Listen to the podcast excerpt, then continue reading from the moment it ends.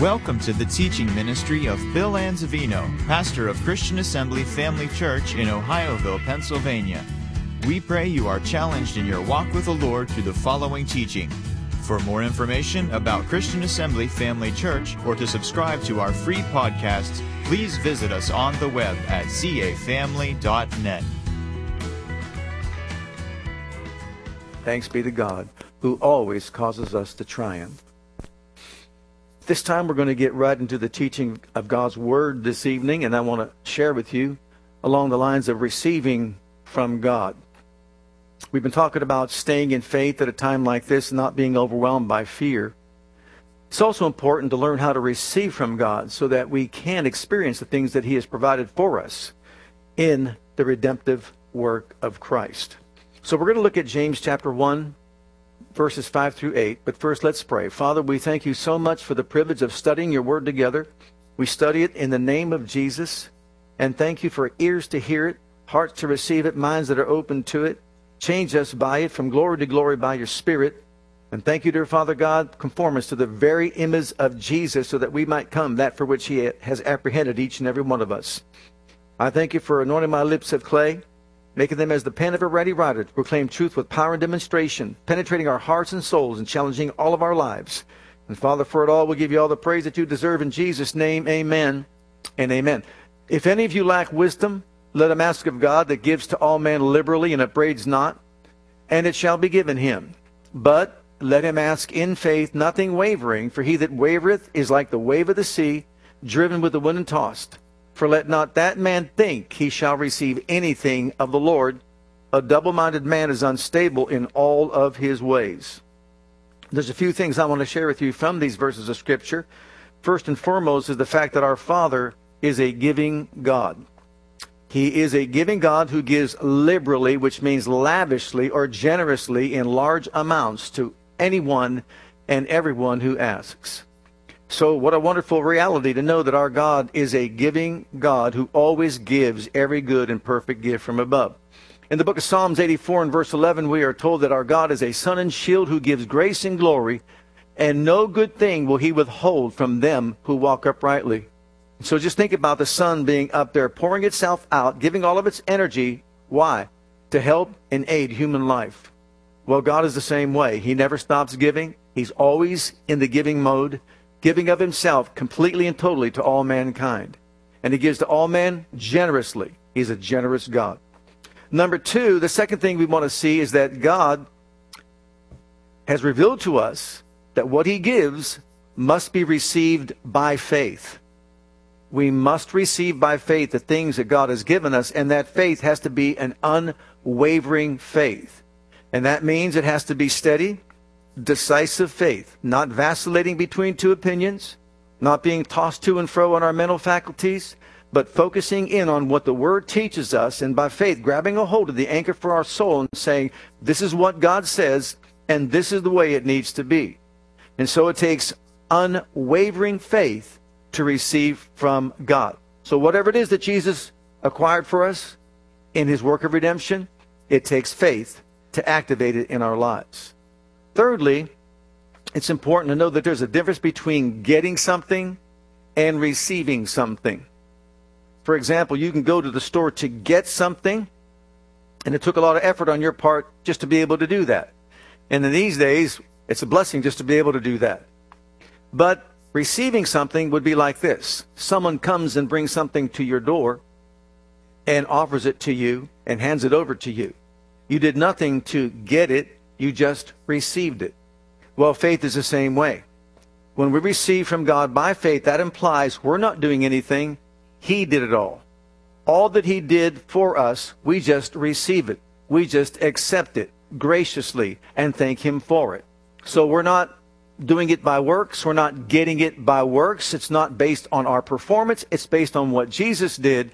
So whatever He did for us, we accept that and we receive that by faith, knowing that God is generous and He gives to all of us. No one is left out.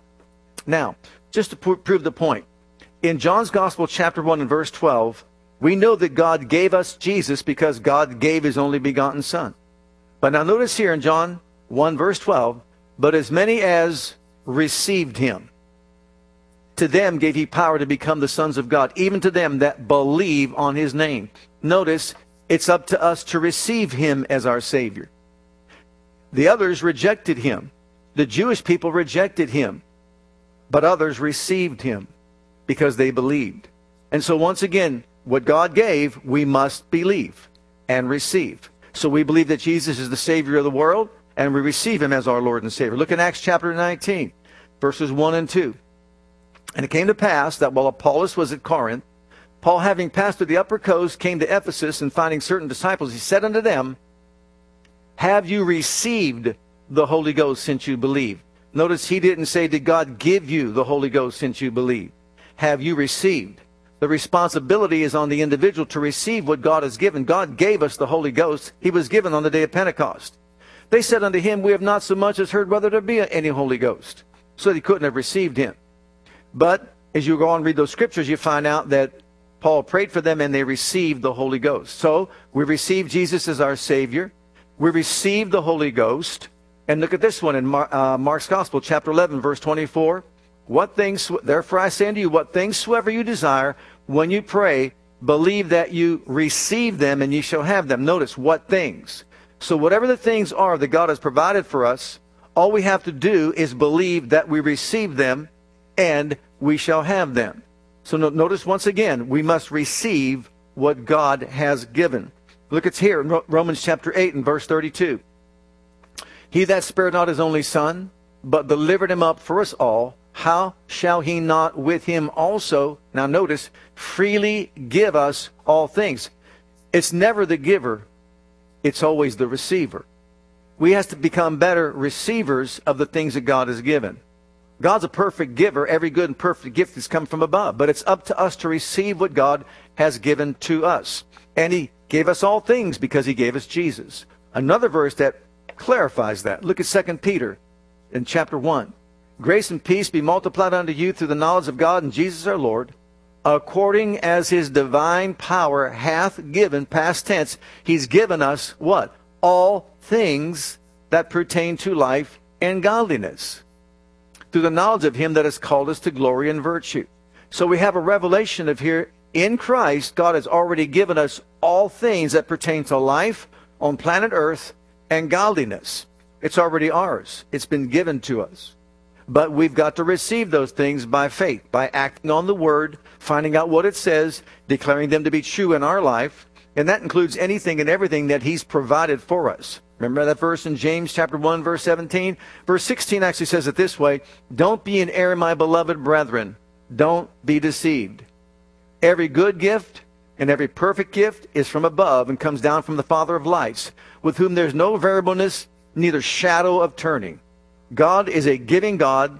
He gives liberally, lavishly, generously, in a large way to anyone and everyone who asks. But we're told you must ask in faith without wavering and receive the things that God has given. So I'd like to share with you this evening some steps to receiving from God. And once again, this is not a formula. These are principles that we could look to and apply in our lives just to help us develop a stronger life of faith. So we're to put them in a certain order so that we can better understand how we can apply them in our lives. Number one, the first step is we need to decide what it is that we want from God. What is it that we want? In Mark's Gospel, chapter 10, and look at verse 51.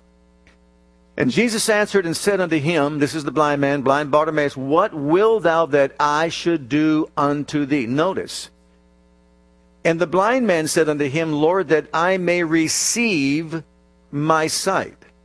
Now, why did Jesus ask a blind man what he wanted? Because Jesus wanted to make sure that what he wanted was his sight. He could have asked for strength, peace, financial assistance, for someone to help a friend, a family member. He could have asked many other things. But Jesus wanted to make sure that he was decisive in what he wanted. And so he's asked him, What is it that you want that I can do for you? And he said, That I would receive my sight. And of course, you know the end of the story. The man received his sight, it was granted to him. Number two, second point. We need to find scriptures that really support our desire or whatever it is that we want from God. You know, the scriptures tell us if we ask not, then we have not. So we have to understand that it's our responsibility to ask God for what it is that we want. But what we ask for must be based upon Scripture revealed to us as the will of God for our lives. So look at book Psalms, chapter 103, the 103rd Psalm. Begin at verse 1 and notice this. Bless the Lord, O my soul, and all that is within me. Bless his holy name. Bless the Lord, O my soul, and forget not all his benefits. All his benefits. Well, what are they, Lord? A benefit is a condition of a contract. It's something that belongs to you by negotiation. Two people came together as different parties and they negotiated certain terms and they came up with a contract that says these benefits belong to you. And so here they are. They're benefits. And I believe it was God the Father, God the Son, got to the negotiating table, and this is what they decided. Who forgives all thine iniquities? Thank God he forgives all our iniquities. But it doesn't stop there. Who healeth all thy diseases. There was a time years ago when I first came to Christ and I was teaching a Bible study in my parents' home. And during that time, I was talking about the subject of divine healing and health and how we can receive healing from the Lord. And one fellow who was notorious for always bucking what was being taught and always standing up and being vocal against it said to me, You can't believe that God heals all uh, everybody's sickness and, and so on. And so, being young in the Lord myself, I just said, Lord, you, can, you need to show me. Show me in Scripture where we can receive healing no matter who we are. And he took me to this verse in Psalms Who forgives all our sins? I went back the next week and I showed this to the man who forgives all our sins. And I said, Do you believe that? He said, Absolutely, he forgives all our sins. I said, What about the next part of the verse that says, And heals all our diseases? He had no answer. Why is it so easy to believe that God forgives all our sins, but so hard to believe that He heals all our diseases? That settled it for me once and for all. Whether I ever receive it or not, it is the will of God for us to be well and to be whole and divinely protected. Here in the book of Jeremiah, chapter 1, verse 12, is a very important scripture because it teaches us the integrity of God. Then said the Lord unto me, Thou hast well seen for I will hasten or watch over my word to perform it. He performs his word. When Jesus withstood the devil in the wilderness temptation, he declared, It is written, it is written, it is written, and the enemy had nothing against him. He could not counteract that. So it's important we understand that when we find scriptures that support our cause or whatever it is that we're asking him for, that's exactly what God wants us to do. Like you said this, Lord, you forgive all my sins, so I'm believing I receive forgiveness for my sin. And you heal all my disease, so I believe I receive healing for the disease. But now, this is also important. We need to ask him for what we want. What is it that we want? The blind man wanted to see. He wanted his sight, and that's what he got. We might want to say this. I want protection from COVID-19. I want divine protection from that. Now, they're circulating among a lot of believers the 91st Psalm. And that's a wonderful psalm of divine protection that says, No evil shall befall me, or any plague come nigh my dwelling. And just as the Israelites of old painted the doorposts and lintel of their house red with the blood of the Lamb so they could be divinely protected, we too can believe to be divinely protected. But you know what? If we don't ask, how are we going to have it? So it's important that if we want protection, we should ask for protection.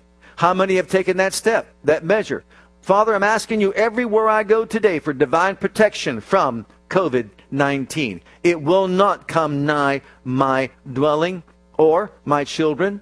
You make hard the bars of my gates and check and you protect my family from within. It's okay for us to say that. I look to you for divine protection. Now, we could take every natural means possible, do everything we possibly can, keep our distance away from other people, etc., etc. But it's also important to know that if we ask Him for divine protection, He will provide it. But then again, it might be that we need healing from it. Someone might have it that you might know of. It's also important that we learn how to apply the principles of God's Word and say, I believe I receive healing because you said you heal all my diseases. You said, by his stripes I am healed. You said, your words are life to me and health to all my flesh. So, yes, I could take medicine in the natural, but also I could take supernatural medicine, for his word is a medicine or health to all of our flesh. He sent his word and healed them and delivered them from their destruction. Psalm 107 and verse 20. Also in the book of Jeremiah 30 and 17, I'll restore health unto thee and heal thee of thy wounds. These are wonderful scriptures that we can find and apply them to our lives, believing that God is watching over his word to make it good on our behalf. If you recall the centurion who came to Jesus after the man was healed of leprosy and said, My servant is sick, lying at home, sick of the palsy, grievously tormented. Jesus said, I will come and heal him. But the man said, No, Lord, that's not necessary. I'm not worthy that you should come under my roof. You speak the word only, and my servant shall be healed. Jesus marveled at what he said and said, My goodness, I've not found this kind of faith in all of Israel. For many are to come, that children of the kingdom, from all directions round about. Some of them are going to be pretty sad as far as their end is concerned. He said, But you know what, buddy? Your faith is great. I've not found so great faith. Be it unto you according to your word. All he knew was that if Jesus spoke the word, his servant would be healed. That's a powerful faith. Jesus complimented his faith. He called it great faith. And praise God, a miracle occurred. So it's important that we understand that we're not acting on impulse. We're not stepping into darkness. We have a foundation under us, and that foundation is found on the Word of God and the redemptive work of Christ. He became the curse for us on Calvary's tree. He bore our sin, sickness, carried our pains, became our mental anguish, as well as delivering us from all the work of the enemy. We have a right to rise up. As Jesus said about the woman that was bowed over for 18 years, ought not this woman, being a daughter of Abraham, be loose from this bond, whom Satan bound all these 18 years on the Sabbath day? So you could see God's position. When Jesus was on earth, he healed so many people. We're told the world, the universe could not contain the books if everything he did was written. These things were written for you and for me to understand and know the heart of God. And Jesus was so moved with compassion that everywhere he went, everywhere, they brought him all sick folk, and he healed them all. Why? Compassion. Not to show he was the Son of God, but compassion. And he set him free. So it's important that we study the scriptures, find out what they say. So, number one, decide what you want from God. Do you want protection from COVID 19? Ask Him for protection. This is what I want. This is what I'm looking for. My family, myself, my person, my family protected from this. Secondly, find scriptures that support your right to have that. Psalm 91, the Psalm of protection, and other scriptures as well. But then, number three, important step meditate on those scriptures. Take the time to mull over them. Why? Faith is a product of the heart, not of the head. Thank God we can learn intellectually the Word of God, but faith is not a mental force. Faith is a spiritual force. And to get it from here down to here takes meditation. Look in the book of Joshua, chapter 1, and verse 18. This book of the law shall not depart out of your mouth, but thou shalt meditate therein day and night, that thou mayest observe to do according to all that is written therein. For then thou shalt make thy way prosperous, and then thou shalt have good success. Notice what he's saying here. Meditation is the key to becoming a doer of the Word of God. Meditating it day and night does something within the heart of an individual that allows the Word of God to become a dominant force in his spirit or in his heart, in his life. And as a result, you act upon that Word that you've meditated upon, and it leads you down the path to success. There's another verse in uh, Psalms 1, verse 1. Blessed is the man that walks not in the counsel of the ungodly, nor stands in the way of sinners, nor sits in the seat of the scornful, but his delight is in the law of the Lord. In his law does he meditate day and night. He shall be like a tree planted by the rivers of water that brings forth his fruit in his season. His leaf also shall not wither, and whatsoever he doeth shall prosper. Basically, he is saying the same thing. Our delight is to be in the Word of God. Now you might say, well, how is it I can meditate and get so full of the Word of God? Well, let's look at it this way. It's easy to turn on your television and listen to all the newscasters and their reports. It's easy to be full of fear when you hear all the negativity that's just basically being uh, produced by media. And if that's all we listen to, that's what we're going to be filled with and full of. But if we on purpose make ourselves meditate the Word of God by day and night, and that's talking about meditation within. You can walk around your house, you could even be at work, and you could think about and meditate on the Word of God. Well, everybody's talking about what's going on, the crisis that's going on, and everything, and we're not denying that. It's true. We understand that. People are doing what they can about it. But we could also say, but thank God, we've got a wonderful God who has made provision for us so that no plague can come nigh our dwelling. Thank God he'll protect us and keep us safe. Why is it that it seems like people of faith are looked down upon? As if there's something wrong with us. Why just use one means, a natural means? Why just use a second means, the medical means? Why not use the third as well? Let's use all the forces that we possibly can to overcome any sickness or any disease. You know, we're all fighting the same thing. There's the fight against cancer. There's the fight against heart disease. And the list goes on and on. Why is it called a fight? Because it's nothing good. We fight against it. We stand against it. We don't want to give place to it. Well, thank God He's given us even greater ammunition to use against the enemy. And that is our faith in what Jesus did for us upon Calvary's cross. With His stripes, we were healed. So, meditation moves the word that we learn intellectually into our heart so that it becomes a living force in our lives. Thank God that we can do that through meditation. Now, number four, come boldly before the throne of God. This is where our petitions are presented before God. You know, back in the Old Covenant, they had no access to the very throne of God, the holiest place of all. Only the high priest could go in once a year and not without blood. He had to go into the high, high holy place with the proper sacrifice, otherwise, it wouldn't be too good for him.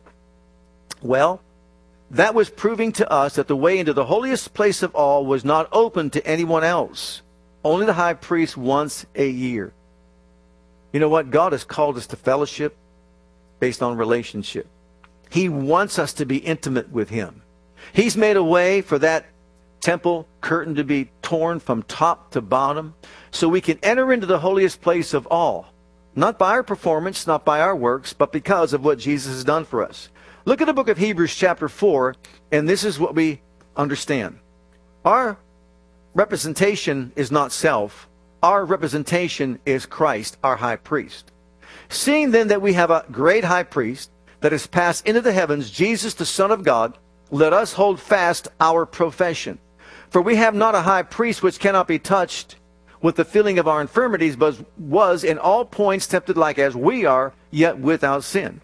Let us therefore come boldly unto the throne of grace. What an invitation. Never before was man invited to go to that place until Christ. That we may obtain mercy to things and find grace to help in time of need. So therefore, as believers washed in the blood of the Lamb, we have a right to go to the throne of God and petition Him. Notice the first thing is for mercy. Mercy is not giving us what we deserve. We may deserve punishment.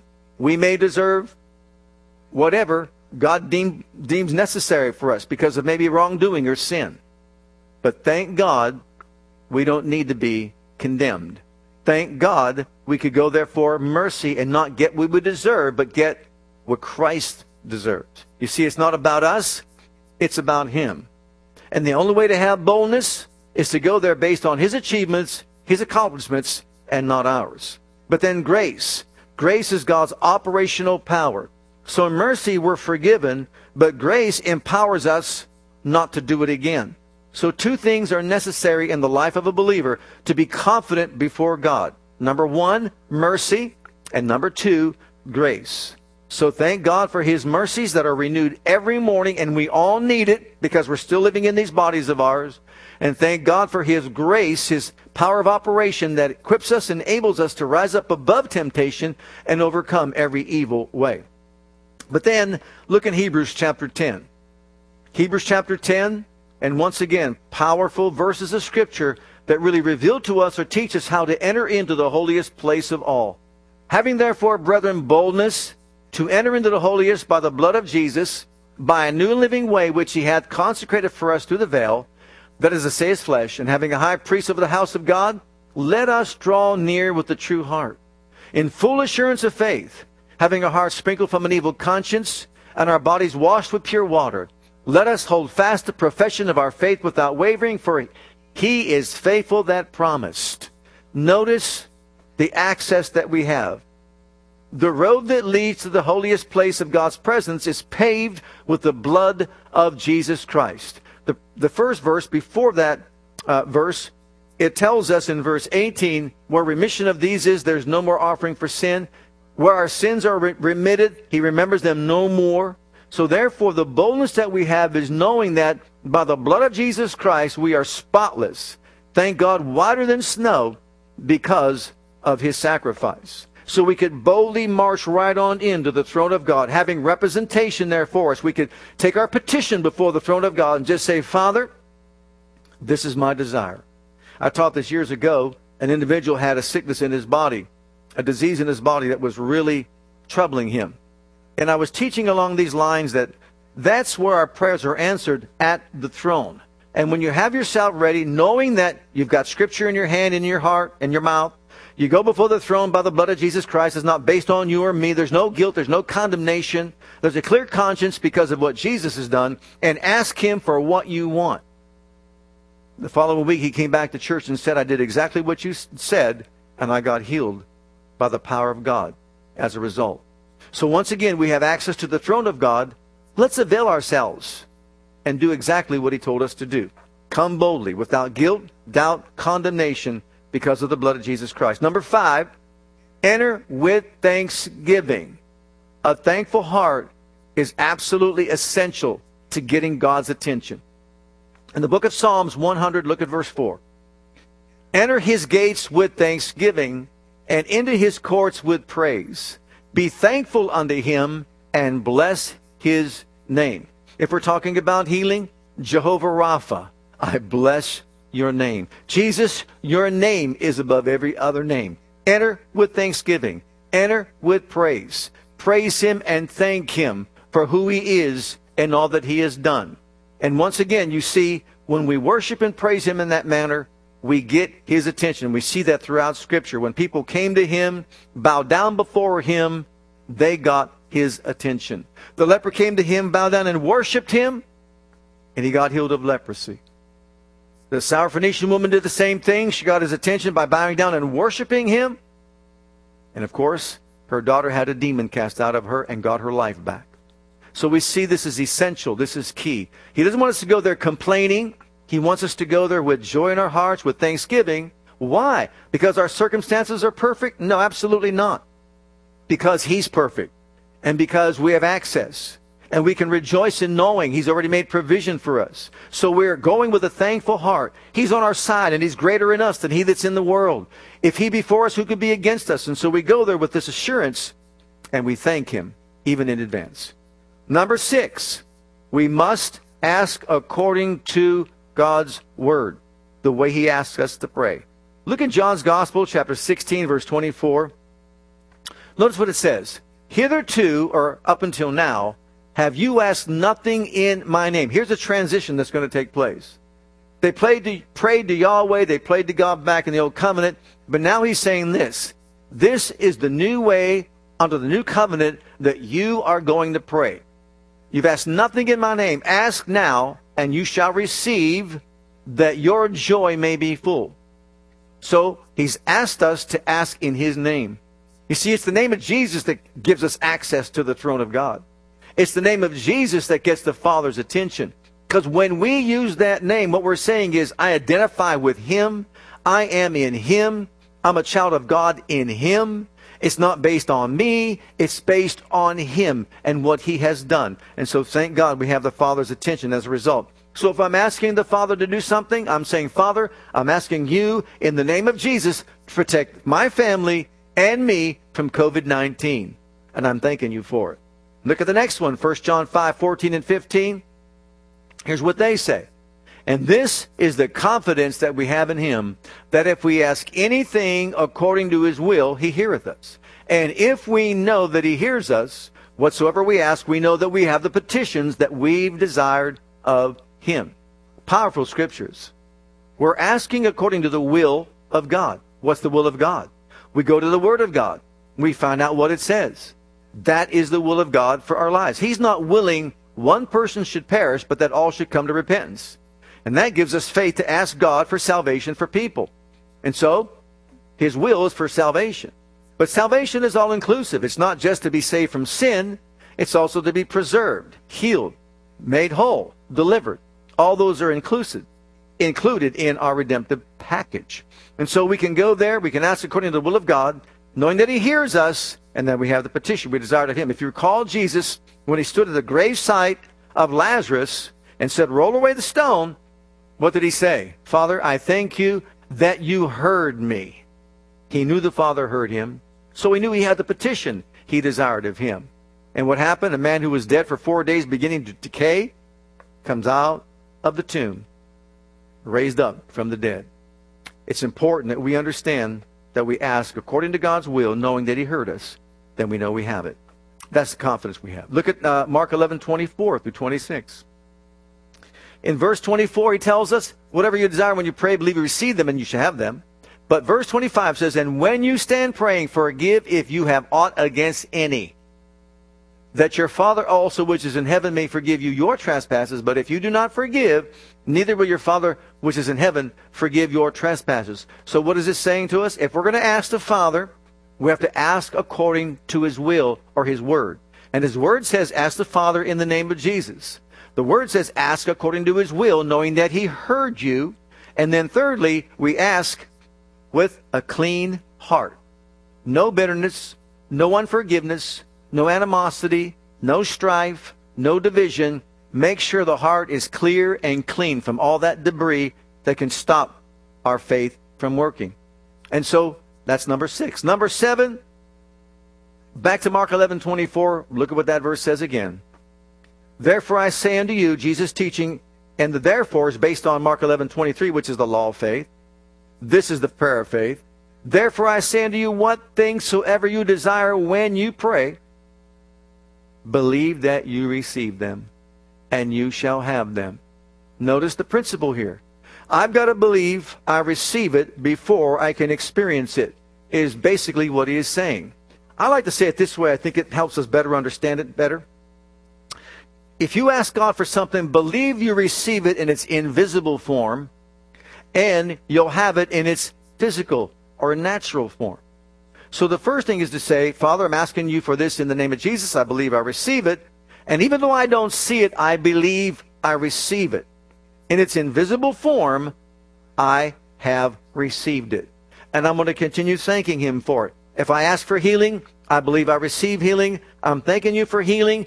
Even though it hasn't materialized yet, I believe I have received it. Praise God. And as a result, he says, it will then manifest or it will appear at some point. So we're to stay in faith until that manifests in our lives. And sometimes that's where the struggle really is to maintain that focus that I'm in faith, I believe I have received something, and therefore I have it. And I guarantee you, once your faith antenna goes up, if you remember Mark's Gospel, chapter 4, Luke 8, Matthew 13, the sower and the seed that Jesus taught, immediately comes the devil to steal the seed that was sown in a person's life. He's going to come. He saw your faith antenna go up. You believe you receive something, whether it's healing, finances, protection, or whatever it might be. You believe you receive that. You believe you have that as a result of your faith. And he's going to come and target your life to see to it he gets you out of faith into the emotional, mental realm. Why? He doesn't want your faith to work. So it's important we understand that as we pray the prayer of faith, we become a target for the enemy who will definitely try to get us out of the realm of faith. Which brings me to my next point. Point number eight. Resist contradictory thoughts and suggestions that come our way by the enemy. We have to resist them. Don't let them dominate our minds or our thinking. Look at 2 Corinthians chapter 10 verses 3 through 5. For though we walk in the flesh, we do not war after the flesh. Talking about spiritual warfare now. For the weapons of our warfare are not carnal, but mighty through God to the pulling down of strongholds. Casting down imaginations, and every high thing that exalts itself against the knowledge of God, and bringing into captivity every thought to the obedience of Christ. Notice the language that is here. Here we have a definition of our spiritual warfare. It's not dealing with bombs and grenades and that sort of thing. It's dealing with thoughts, imaginations, and strongholds. Where do thoughts come from? The enemy can implant thoughts in our mind. You turn on your television and you hear all the negativity that's going on out there, produces thoughts in our minds. If we dwell on those thoughts, it can become an image. Someone has an image of defeat, an image of failure. Thoughts produce imaginations, produce strongholds, where a person's thinking is just overtaken and overwhelmed by enemy forces. The stronghold is right here between the ears. So it's important we understand the need for us to renew our minds to what God said and be as Jesus was before the enemy. It is written. And be stubborn as he was before the enemy. Every time he tried to get him out of that realm of faith, he kept on saying, It is written. Physical, it is written. Mental, it is written. Spiritual, all three realms, the devil tried to get Jesus to buckle under his pressure. But Jesus refused to do, to do so. So it's important that we understand that and stay against, stand against any thought or imagination that exalts itself against the knowledge of God. Now, I have a testimony along this line that I like to share. Many of you know it, maybe many of you don't know it. But when I was at school at Rhema in Tulsa, Oklahoma, it was a difficult challenge in my life, like everybody else who was there. Well, I was at a place where I was down to $2 left in my name. It was a Sunday afternoon, and I needed $200 to pay my rent by Thursday. So from Sunday to Thursday, I had to have $200. I had never asked God for anything like that. I had a good job before I left to go to school, and as far as I was concerned, He sent me down there. He's going to supply my need. But I have to admit to you on that day when I needed that money, I had some doubt. And I'm the kind of person that wants to pay my bills on time. I didn't want to bring reproach to the gospel or to the school or anything like that by not being able to pay my rent. So I'm pre- playing ball with my daughter in the courtyard of the uh, development where we were living at the apartment complex. And all of a sudden, while we're playing catch with this ball, I hear these words in my spirit. You have to believe you receive those $200 before you can see those $200, just like you do with healing. And that hit me. I understood the healing part. You have to believe you receive healing before you can have healing or see healing. But I didn't understand the financial part, a little bit different for me. And I said, oh, I, like a light bulb went on. I said, oh, I see it. You, in other words, I got to believe I received $200 before it will materialize. And that's exactly what the Spirit of God said to me. So I said, okay. See, sometimes we think we got to put a lot of hard work into this. If you just hear from God, I'll tell you what, you're most of the way there right now. And so I said, okay, Father, I need $200 to pay my rent. It's due Thursday. I believe on this day, Sunday, I believe I receive 200 I'm asking you for $200. I believe I received $200 and I'm thanking you for $200. I never thought anything of it. Just kept on thanking him all that night. Went to school the next morning. Got up, got to school 8 o'clock in the morning. You go to noon. And on the way home, I would go by my uh, mailbox. Were a bunch of mailboxes that were there. And as I was walking by, I heard another voice. You know, the enemy has a voice too. And says, you don't really think you're going to get that $200, do you? You better check your mailbox and find out if there's any money in it because you know what? You're not going to get that money. And for a moment, I went to go toward it. Then I stopped and said, wait a minute. I recognize that. Why would I be looking for something I already have? I believe I have received $200, and I thank you, Father, for it. So I'll check my mail when I want to, not when you put pressure on me to do so. This happened every day for four days. Monday, Tuesday, Wednesday. And then on that Thursday, it was due that afternoon. Same thing happened, but I just stood there and said, I'm still not going to go until I'm ready to go. I thank God I've received $200. I have $200, and I praise God for the $200. And then I went and finally got uh, to the mailbox, opened up the mailbox, and got some envelopes. And there was one envelope that came from Youngstown, Ohio, which is where I lived. And it was from people that were at a church that I, that I attended before I came, or before I went to Tulsa. And I opened it up, and as I opened it up, I began to read. And at the very top, it just says, We don't know why we are sending you this check for $200, but on Sunday, the Lord spoke to our hearts to send this check to you. We don't know if you even need it. but use it any way you want to. They didn't know that I was in need to pay my rent. They had no clue, no idea whatsoever. But notice it was the very moment I prayed on that Sunday, the Lord spoke to them to send a check for $200. And it took about three to four days just to get from Youngstown in those days to Tulsa. Right on time. I walked over to the lady that was uh, sitting in the offices. I handed her a check for $200, and she just snapped it out of my hand like as if it was common. And I just looked at her in my own thinking. I just said, Ma'am, you have no idea. That came in on angel's wings. It was faith that brought that. And that's how the Lord showed me. You got to believe you receive before you can have. It's that simple, but yet we make it so complex. Why? Because worry gets in, fear gets in, frustration gets in, and all that. The enemy gets in, try to tell us you're not going to get it, you're not going to get it, you're not going to get it. Look, check yourself, see yourself, you're not healed. All those things detract from our faith life. Peter walking on the water was walking in a miracle until he was distracted by, look at the wind, the wave, and the sea, and all that, and he began to sink. And Jesus said, that's little faith. So it's important that we stay in faith, operate in faith, and stand against all the thoughts coming against our mind that the enemy is sure to bring our way. Number nine, and there's one more and we'll close.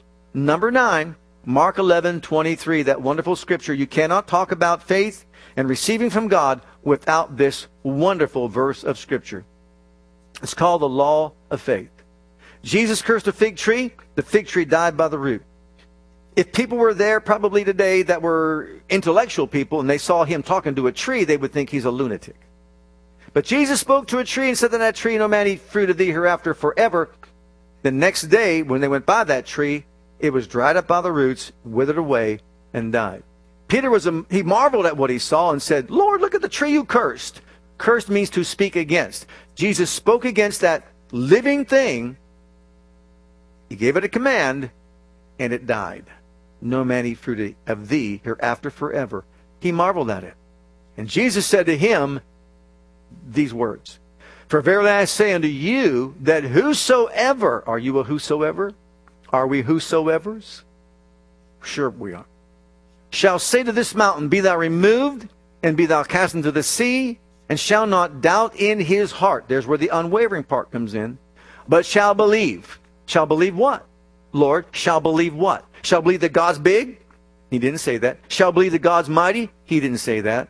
That God's awesome? He didn't say that shall believe that whatsoever he saith shall come to pass. He shall have whatsoever he saith. What is he challenging us with?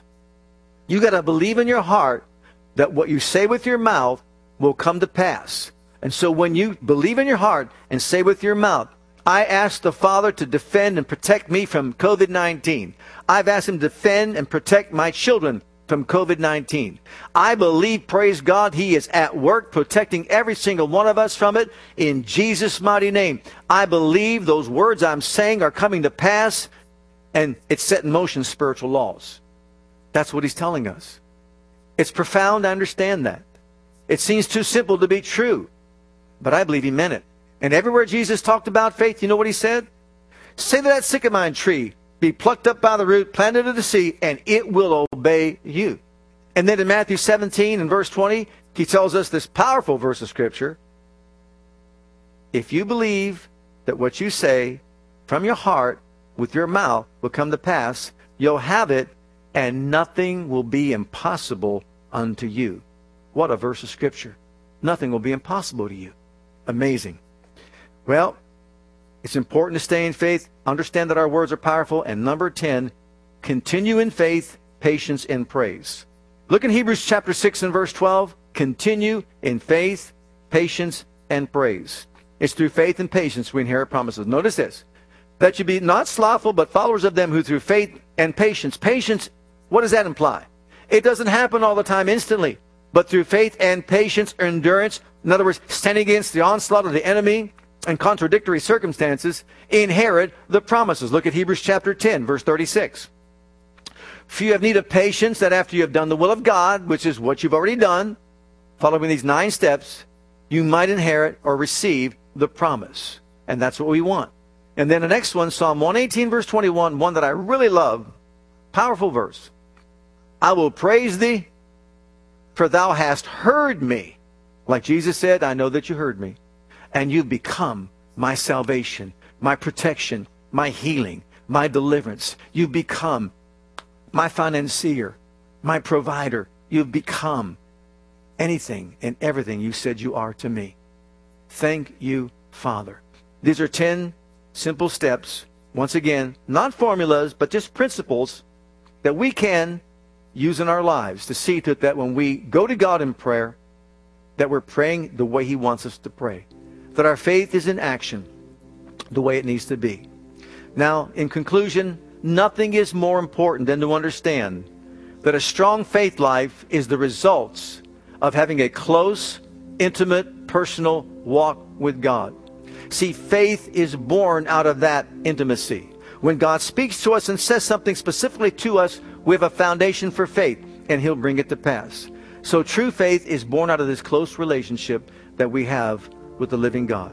And we're to be rooted and grounded in Christ, in love and faith, knowing all that He's done for us is ours for the receiving. Let's receive together all that belongs to us. Praise God.